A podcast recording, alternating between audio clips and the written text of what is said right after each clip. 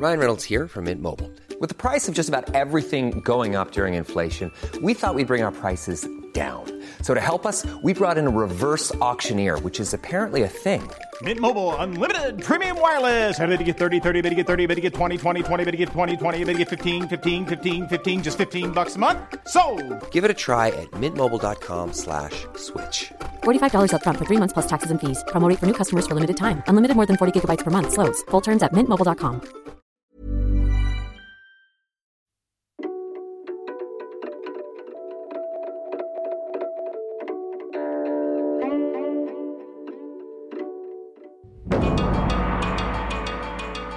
I'm Alice Su, The Economist senior China correspondent based in Taipei, and I'm here with my co host, David Rennie, The Economist Beijing bureau chief. The whole world is feeling the after effects of COVID, but nowhere had a policy quite like China's zero COVID. And now the Communist Party has declared that its pandemic controls created a miracle in human history.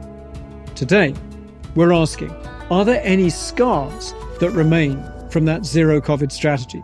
To answer that question, we've had four of us from the China team fanned out across the country and elsewhere in Asia to hear from people in the cities with the harshest lockdowns and to talk with them about the economic impact and the human legacy of this pandemic. This is Drum Tower. From The Economist.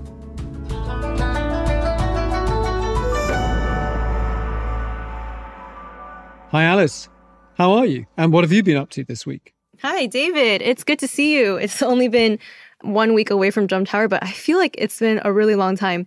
I have been out reporting in Turkey, which we'll talk about a little bit later, but I'm now back in Taiwan and I really enjoyed listening to your Hutong guided walk episode. So thank you for holding down the fort. You're welcome. How are you? What have you been up to? I have discovered that I am extraordinarily dumb. Oh. Uh, because you'll remember, Alice, that three weeks ago I told you I'd learned the Chinese for Washo Wanweiler, that I'd sprained my wrist. Mm. It was hurting so much, I went to the doctor. It turns out that Washo Wan Guzhuele, uh, but I didn't actually realize Oh. for three weeks. Oh, what? Your bone is broken? Yeah, I broke my It's arm. Fractured? Oh. I broke my arm, clean break, so I Oh, now have a cast and uh, and a very, very annoyed doctor. Yeah. Are you wearing it right now? I'm wearing it. Yeah. Yeah, Oh. yeah, there you go. We've been recording, and I, this is the first time I just saw it. I'm so sorry. It's all right. And it's mostly I am very stupid because, uh, as my doctor did point out, you are not meant to wait three weeks before getting a broken arm put in a cast. And like get on the train, go to the Russia border, go all over China, record things for the podcast. All that good stuff. Well, I hope you recover soon. So I am really excited to get into this episode because we'll have two of our other China correspondents on the podcast. And all four of us have been asking the same question, which is now that zero COVID has been lifted, are there any lingering effects on this country and on its people? And David, you just went to Wuhan where the pandemic began. And you went because there was a breaking news story about protests by pensioners. Was that also a COVID related story? That's a good question. And the answer is no and yes. So, first things first, these protests happening in Wuhan and a couple of other cities, they're about the public health insurance scheme used by hundreds of millions of Chinese who live in cities. And basically, the government is putting more money into a bit of the scheme that pays for things like hospital stays for bad, serious illnesses and less money into going to the pharmacy or a doctor for minor ailments. And people feel that they're being robbed of their entitlement. And so that's why you've seen hundreds of pensioners turning out. And I went to a park uh, right in the center of the city, Zhongshan Park, where we had two big protests in the space of a week and actually pensioners taken away and kind of threatened by the police in some cases. It was pretty calm. When I went, people were practicing opera in these kind of nice pavilions in the park, but plenty of old people were willing to talk about why they were upset with this policy change and whether this was about COVID or not. And some said, no, it's really nothing to do with COVID at all. This is about a health insurance thing. Others go, well, you know, if the government is making cuts, that is, of course, because they spent so much money on three years of zero COVID. And my lesson from that is it's really important not to be too simple and neat about what is happening in China at the moment. And you're seeing a lot of reporting, mostly from outside China, that there's a wave of revolt sweeping China. You get on the ground, it's more complicated than that. And you can't see every sign of discontent as a rebuke of Xi Jinping's leadership. But People are definitely fed up and they are partly fed up because the end of zero COVID was brutal. One of the people I met was a woman who just retired as a bus driver. She's about 50. And she said, We have to understand if the elderly are very upset right now because so many of them died at the end of COVID. And so they have a right to express themselves. And we need to empathize with that. But we also need to understand the policy announced by the central government because she actually supports this big reform. 我们愿意他表达，为什么呢？因为今年疫情老人走的比较多，他们表达他们的心声，我觉得至少他的表达他自己。 You know, she sounds a bit wistful actually when she talks about the elderly, and she's like, they should have a chance to express themselves. And I think that kind of speaks to the mood of the country, right? Um, David, you were saying, you know, not everything is about zero COVID, and definitely not everything is about criticizing the government, or certainly not the central government or Xi Jinping. But also, there is this general mood of everyone has just gone through a lot of loss and trauma, and the country is a little bit on edge in that way. This is a country that's had a one party system for as long as anyone can remember. And so it's been traumatized in ways that people acknowledge. But that doesn't mean that they're staging an anti government revolt. And that's an opening for the Communist Party to say, you know, let's move on and congratulate ourselves for how well we handled this. Right. And actually, as we heard on the news recently, the party actually did announce at a Politburo Standing Committee meeting that COVID is over. And in fact, they said in a very triumphant way that their policy has been a decisive victory and a miracle in the history of human civilization. 创造了人类文明史上人口大国成功走出疫情大流行的奇迹。 So, plenty of people in Wuhan, where the pandemic began, were ready to heed that call to move on and focus on the future. But across the whole of China, as I've been traveling, when I ask people about the economy and the chances of recovery, I am struck by the fact that their confidence is fragile. When the world thinks about the pandemic in China, I guess there's two episodes above all that stand out. One is the beginning in the city of Wuhan, but then you had that really tough lockdown at the beginning of 2022 in Shanghai, China's business capital.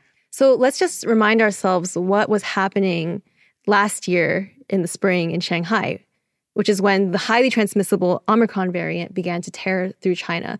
So, Shanghai is this vast hub for manufacturing, shipping, and international travel. It's also China's most glitzy, glamorous international city. It was hit by the Omicron variant, and the city suddenly was locked down. And initially, the government said it would only be for a few days, but it went on for two full months, where people were confined to their homes and to their apartments for days on end and often running out of food. And for me, it was particularly personal because I consider Shanghai one of my home cities. I went to high school there. It's like a place that I associate with a lot of fun.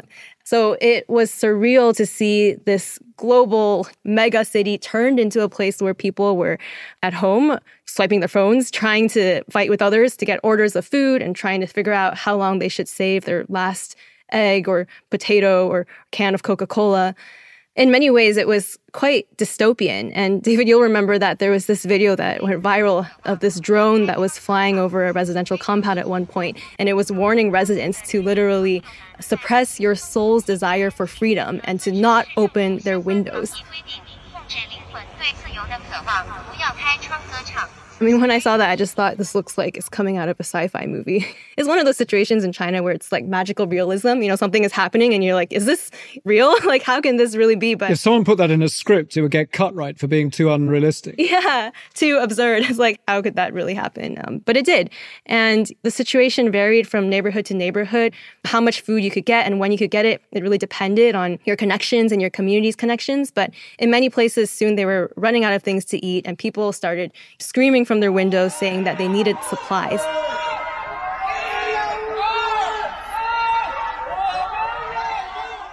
And later on, there was this video that Chinese netizens compiled. It was called April's Voices, and it went viral. And it was this montage of all the different ways that Shanghai residents were struggling during the lockdowns and kind of these individual tragedies that happened. There was this one clip that had the voice of a truck driver saying how he had volunteered to deliver food, but then he got stuck for hours on the outskirts of the city 四点多钟就来了，到现在都几点了？这个菜是不是要全部烂掉？ 水也没得喝。上海有小小卖铺有没有？吃没得吃。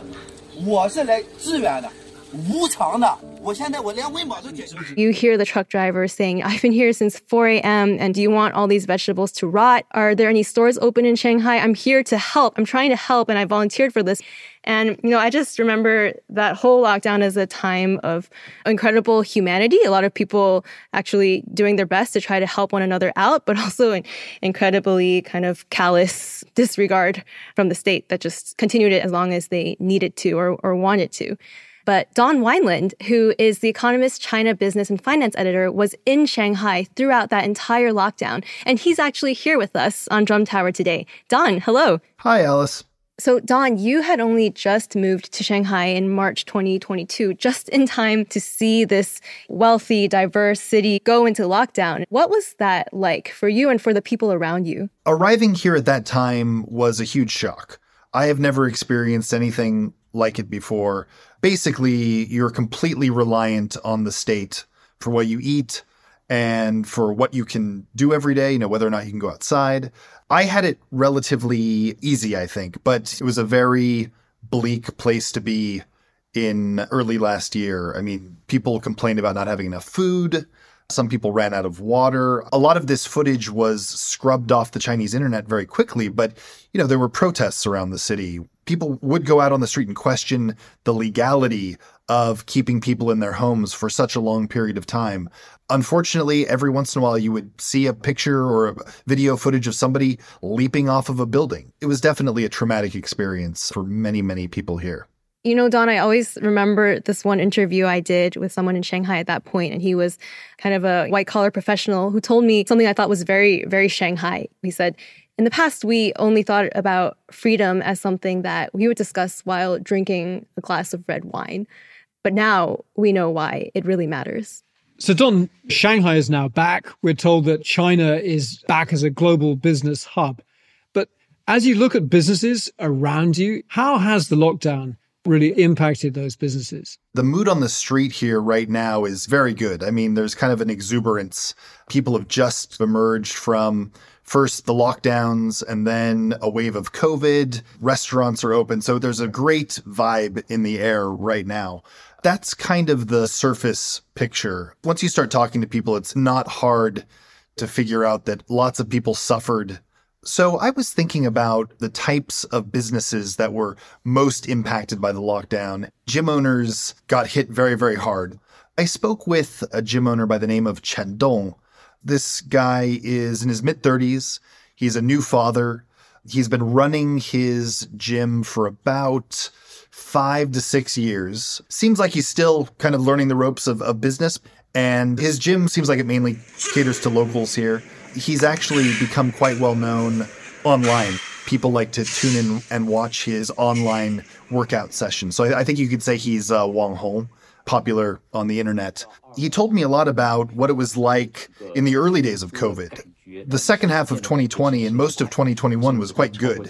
Businesses did relatively well, and, and his gym did quite good. 所以我们其实，在二一年年底，其实我们就开始寻找第二家场地的运营，因为我们觉得整个事情已经是按比较顺利的往前在发展了。 Wow, so he's even saying there that, you know, his gym did so well, he was looking to expand into a second location in 2021. Yeah, and this might be hard for some people in the West to understand, you know, how good uh, zero COVID was looking in 2021. And that's the story of the pandemic. I mean, you know, I was here for the whole of the pandemic and it was like a giant glass dome had been placed over China. And although it was incredibly cut off from the rest of the world, as you say, Don, for a lot of the beginning of the pandemic, once they got that first wave under control, life within that giant glass dome was remarkably normal. But what a kind of unbelievable exercise in kind of business planning. If cash flow is a worry for any business, how do you try and plan when you have periods of complete normality and then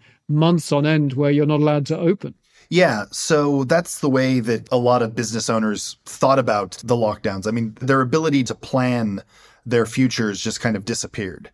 One thing that he described, and I also experienced here in Shanghai in 2022, is after the lockdown, the local policy was just incredibly unpredictable. So you didn't know when your business was going to be shut down. And this continued until the policy was abandoned in December.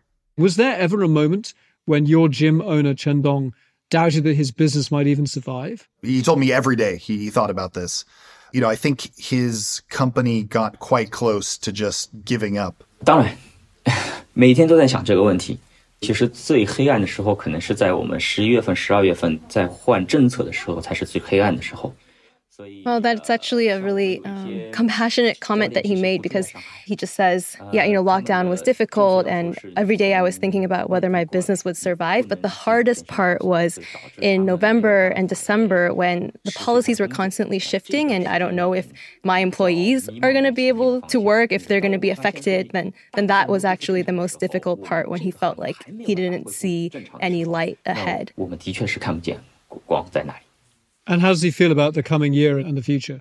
He is surprisingly optimistic, although I would say cautiously optimistic. And I feel a lot of people here are reflecting that type of sentiment. He says that if he continues with business the way that things are right now, you know, China does not revert to some form of zero COVID, which I think is highly unlikely, he should have a pretty good outlook in the second half of 2023 and into 2024. 我会觉得目前这个状态是在往好的方向发展。只要我们不再把我们这个营业的状态做改变，那我觉得是没有问题的。it's encouraging to hear that his outlook is positive and it says something not only about Mr. Chen feeling that his business can survive, but also his clients must feel confident enough in their economic future that they can spend money on going to the gym. But Donna, I do want to hear this is Mr. Chen's story about his business, but what about the bigger picture of China's economy? How much long term impact do you think zero COVID has had on China's domestic economic health and also on foreign investors' attitudes towards China? the feeling right now is quite good here in Shanghai. As I said, I think one thing to keep in mind is that places like Shanghai, Shenzhen, Beijing, these are the wealthiest places in China. And there are people that can survive without having a job for a year. One of the realities of zero COVID or the after effects of zero COVID is that lots of people lost their jobs, lots of people lost their businesses. They are not as well off as they were a year ago. So whether or not those people are going to be able to get back on track, find employment, or in the position of a business owner, whether or not they can find people to come in and work for them, these are questions that are all kind of up in the air. And there's a lot of problems with this across the country, not just in wealthy places like Shanghai. Recently, the Chinese government has put out some very encouraging foreign direct investment numbers, but zero COVID has definitely changed the way that a lot of foreign investors look at China. So everybody's very happy that it's over, but you know, the decision making process that brought you zero COVID is still in place, obviously. Well, that was just so insightful. And thank you so much, Don. I hope we will have you on Drum Tower again very soon. No worries. Uh, please have me on more often. All my friends love Drum Tower. Yay. And they keep asking me when I'm going to be on. I'm like, I don't know. I don't know. but here we go. So, yeah. So, Alice, I'm sure we're going to have Don on again because that story of whether China really does recover from zero COVID quickly is going to be one of the big stories of 2023. One of the other things that that reminds us is that after China intervened in the economy and in people's lives in once unthinkable ways, they were quite open that sometimes this was an opportunity to get stuff done that the Communist Party had always wanted to do. And we'll be back in a moment to look at a different city that had one of the toughest and longest lockdowns of any in China. Right. And that is going to be great when we have our other colleague on. But first, David, I wanted to ask you a question from subscribers, and our producers have asked me to do this. It's a question we, we get a lot. Could you explain why you pronounce COVID as COVID? Uh, because it's written COVID. It's short for coronavirus. I don't say coronavirus, I say coronavirus. And uh, when it's written out, it's COVID. And it's been three years now. So the other simpler explanation is uh, it's not going to change COVID. now. So apologies to anyone who finds it the most grating thing on this podcast. Just because it's a repeated question that we've had, and we just thought this might be our chance to get the answer. So we'll be back in a moment, but first, a quick reminder that you can read more from Don and the rest of the China team each week in The Economist. In our latest edition, there are some really interesting pieces on corruption in Chinese football and China's loosening of restrictions on genetically modified corn.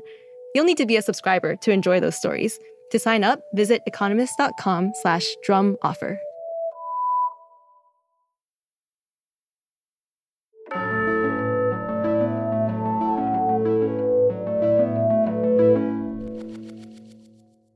Welcome back to Drum Tower. This week, we're looking at how zero COVID has changed China. The whole world heard a lot about the harshness of Shanghai's lockdown. It's a famous city filled with people with social media accounts. But there were other cities that had equally, if not worse, experiences. And there's one in particular right down on China's southern border, Ruili, that people outside China hardly heard about, but it had one of the most brutal lockdowns in the country. Our colleague, The Economist's China correspondent Gabriel Crossley, has recently just come back from Ruili. Gabriel, thanks so much for joining us. Thank you. Gabriel, what took you to Ruili? So, the first thing to know about Ruili is it's a border city on China's southern border with Myanmar. It's seen as a particular risk from COVID infections coming in from abroad. So, in October 21, the deputy mayor, Yang Mo, said that Ruili, standing on the border, is always at risk. 一日未彻底清零，就有外传的风险。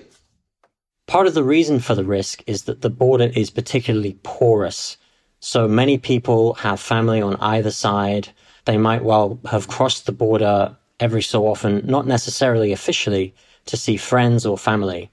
Now, Ruili was famous for having some of the most brutal lockdowns in China. At the beginning, it had a population of about 500,000. And according to one official, about 200,000 had left after three years of intermittent lockdowns. And one of the key measures that they brought in to try and help with this very porous border was to build a huge wall along much of the southern border. Wow, wait, they built a wall there? What does that wall look like and what was the motivation for building it? You used to be able to see right into Myanmar in large parts of the border. You just kind of looked across a river and there it was. And now there's maybe seven meters high steel fence with barbed wire going up the supporting poles to stop people climbing. It's got cameras on the top and speakers which sort of repeat a message of stay away. It was erected for the reason of enforcing zero COVID, but as we saw when we visited, it's still very much there, even though zero COVID as a policy is gone. In fact, we actually visited a town which has one half in Myanmar and one half in China. And the bit of the wall which went through the middle of this town was being reinforced as we visited. They were kind of removing bits of more temporary fortification and replacing it with tougher railings. It's really had quite an impressive effect. The amount of illegal crossings have plummeted, at least according to local police. And you spoke to some people whose lives have been completely changed, right? That the fence runs right through their homes, their fields. How are they responding to the idea that this thing was built in the name of zero COVID, but now the pandemic has been declared a kind of great victory and it's ended? The fence is still there and it's even being reinforced. So we met one watermelon farmer who's actually Burmese. His family is largely on the Myanmar side of the wall, and he has land there as well. He used to be able to cross just by hopping across a river. That was three years ago. Now their wall is there, and he hasn't been back ever since COVID. To go back now would mean traveling for 30 kilometers in one direction, getting a permit sorted, and then going 30 kilometers in the other direction. Another farmer we talked to, though, said that the wall actually made him feel safer. He compared it to the wall along the US border with Mexico and said that, look, China has done a much better job in terms of controlling its borders than the US did. So Ruili is also famous for its jade industry. A lot of jade gets mined in Myanmar and then crosses the border. Um, previously, a lot of this came over unofficially and then is sold in Ruili. So jade traders we talked to said that the business has been pretty badly hit. In part, it seems, because now all of the jade that they're getting has to go through official ports. So jade prices have gone up quite a lot. People talked, I guess, with with a certain amount of nostalgia about what Ruili used to be like. So they would talk about how you could cross the river just to have a beer with a friend. You could just move from one side of the border to the other, sell your goods, meet some friends, meet your family, and not really feel like the national border impacted your life that much. I mean, of course, this was changing before COVID. The Chinese government has never particularly liked the way people could of freely move across this border, but COVID really brought an end to that, and it's generally a, a less lively, sadder place to live. Gabriel, so what is your takeaway on this kind of COVID legacy, this border wall we've been talking about? I think they've wanted to strengthen this border for a long time. I just think they didn't have the resources to do it. The forests and the mountains and the rivers, they present a really big challenge if you're an official trying to stop crossings. Suddenly with COVID, it became a number one priority. So they sent in police officers from other provinces. They threw money at this problem. They could mobilize locals to kind of man the outposts in the forests and fight off the foreign infections. Suddenly they had all the resources they needed. And I think from the perspective of border security, this was a golden opportunity to fix a problem which has been there for decades. Amazing. That is really fascinating. Thank you so much for joining us on Drum Tower, Gabriel, and hope we'll have you again soon. Thank you so much. That's so good to have Gabriel on the ground telling us about how the party's obsession with national security has been served so well by zero COVID. But I think something else he said about how many people have moved out of that city tells you how one of the reasons that maybe there's less kind of resentment and discussion of zero COVID, while it's just kind of passing out of people's memories, is that China is still a very mobile country full of migrant workers. And if one industry dies, you just kind of up sticks and move to another province. Yeah, although I was also struck by Gabriel's really quite poignant description of how much life has changed for the people who are there and maybe have their families there and have their families divided by that border wall. And it's like we all had this family separation during COVID and now zero COVID is over, but the wall remains and their separation continues. Alice, you know, in other episodes, we've talked about how zero COVID was kind of a numbers game, that as long as life was pretty normal for most people in China, then the party was willing to take the risk that some people in some cities were really feeling the pain of really harsh lockdowns. And it turns out that now that the Communist Party has declared its handling of the pandemic is a miracle in human history, that the same dynamic applies. That as long as most people are happy to move on, then they are hoping that everyone forgets the minority who maybe lost loved ones, uh, not even allowed to say that they died of COVID, or people who died in some of the tragedies caused by those pandemic controls. And Alice, you were traveling to meet some of the victims and the relatives of one of the worst incidents of the pandemic lockdowns. That's right, David. And, you know, of course, the incident you're referring to is this awful fire that happened in Urumqi, the capital of Xinjiang, in November last year.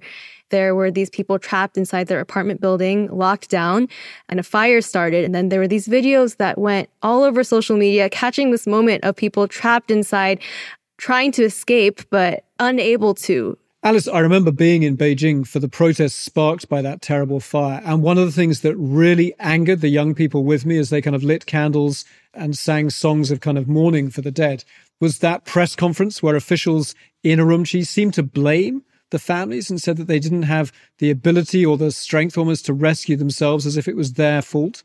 I remember verbatim, they said, 居民自救能力弱, the residents' self saving ability is weak. It's an extraordinary thing, isn't it, Alice, that months later, the Xinjiang government has never released the names of people who died in the fire, and they still are denying but refusing to investigate whether fire escapes were literally locked, that people died because zero COVID controls, as in so many places, involved, you know, steel bars blocking doors, fire escapes being locked because the overwhelming priority was keeping people locked in their own homes so they couldn't spread COVID. And then they died in this terrible fire. Even if the government has not released any names of the dead. They did have names and they did have families. And Alice, you met someone who believes that his mother died in that fire. David, that's right. Last week I was in Istanbul and I spoke with a young man named Muhammad Ali, and he is 23 years old. And he says that he used to live in that apartment that caught fire. And he learned by word of mouth that his mother, along with some of his younger siblings, died in that fire. They were living on the 19th floor. But he has no confirmation from the Chinese government on whether it's true that his mother and siblings died or whether there's any way to get in touch with them or find find out more about them. And in fact, he said that he knows other Uyghurs who have family members who are in that building, but that the rest of them are not speaking to the media about it because they're afraid. And they're afraid that even acknowledging publicly that they have some connection to that building, it will bring harm to their family members who are still living in Xinjiang. And as we talk in this episode about the scars of zero COVID, it's hard to imagine a more agonizing example. I mean, you already have so many people in China who lost elderly loved ones to the final wave of infections who weren't allowed to put COVID as the cause of death on the death certificates. But these are people, exiles, who think that their families died because they were locked in a burning home because of COVID controls. They don't know because the priority for the Communist Party is for everyone in China to forget. That's right. And in fact, Mohammed told me that he was worried even those protesters who were moved by that fire to hold vigils and protest and demand change, he thinks that they've probably already forgotten about the people who actually died in it. And he actually felt quite strongly that the Han Chinese protesters who took to the streets were not really doing that for his family or for his people, this ethnic minority that has been subject to mass incarceration and, and cultural erasure. He felt that they were pretty much just protesting for themselves. And he said to me, they took to the street, but that's because they started to feel that they're also threatened and that they're losing control over their own lives. But when things get better for them, you know, they forget about us. I totally understand why he's not sure whether there is that much solidarity for Uyghurs, you know, from his place of exile in Turkey. I have to say that at least some of the young people near where I was on the riverbanks of that protest in Beijing the vigil for the fire in Urumqi, they said explicitly out loud, we are all Xinjiang people now. So at least some of the young were thinking of his family. But the truth is now, as the pandemic kind of recedes from people's lives, you know, when I was in Wuhan this week, Alice, more people wanted to talk about fairness and inequality. And that was what had driven their protests about that insurance policy that we began with. Several of them said unprompted that China may have problems, but it's better than America, where the freedoms are too excessive, where there's gun violence and chaos. And so the propaganda does work. But if Chinese people are feeling that society is unfair and unequal, if they are unhappy, and there is a lot of anxiety and unhappiness at the moment, and if they're worried about the state of the economy and they're worried about government spending cuts, you can't completely separate that from zero COVID. Even if people are not directly attacking Xi Jinping for the way that he handled the pandemic, it's all bound up together because there has been a loss of trust. The economy has been really seriously battered. And I think that is the visible legacy you can see now. And so that fundamental promise of Communist Party legitimacy to do with prosperity and being able to give people what they want, that is kind of in the balance now. And so you have a country that is yes, most people wanting to move on, but the scars of zero COVID, the financial scars, but also those emotional scars that we've explored today, they are there still. And this year is going to be when we find out just how that all fits into the Communist Party's promise to deliver a better life for most people.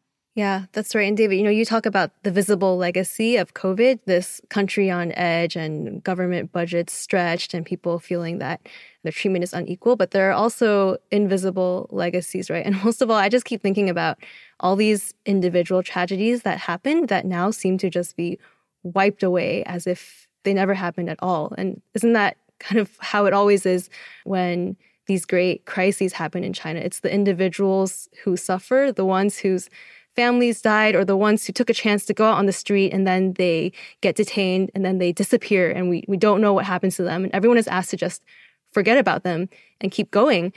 I mean, I would say that disappearance, that's a legacy that everyone is meant to ignore and pretend that they don't see and they don't care. But there are people who will keep carrying that forward, even as the country starts to move on. Thank you to everyone who has been emailing us. We have been working through the inbox and really enjoying all of your feedback. If you want to get in touch with us, you can email drum at economist.com. And special thanks to listeners who, after last week's episode about the old back lanes of Beijing, shared their stories of living in a hutong, including one listener who was visited by the police at dawn after his noisy motorcycle woke up a former Chinese president who lived opposite. And if you've not listened to that episode, you can find it wherever you get your podcasts. Thank you for listening to Drum Tower, and we'll be back next week. Our editor is Poppy Sebag Montefiore. Alicia Borrell and Barclay Brown produced this episode. Our sound engineer is Ting Li Lim, and music was composed by Jocelyn Tan. The executive producer is Marguerite Howell.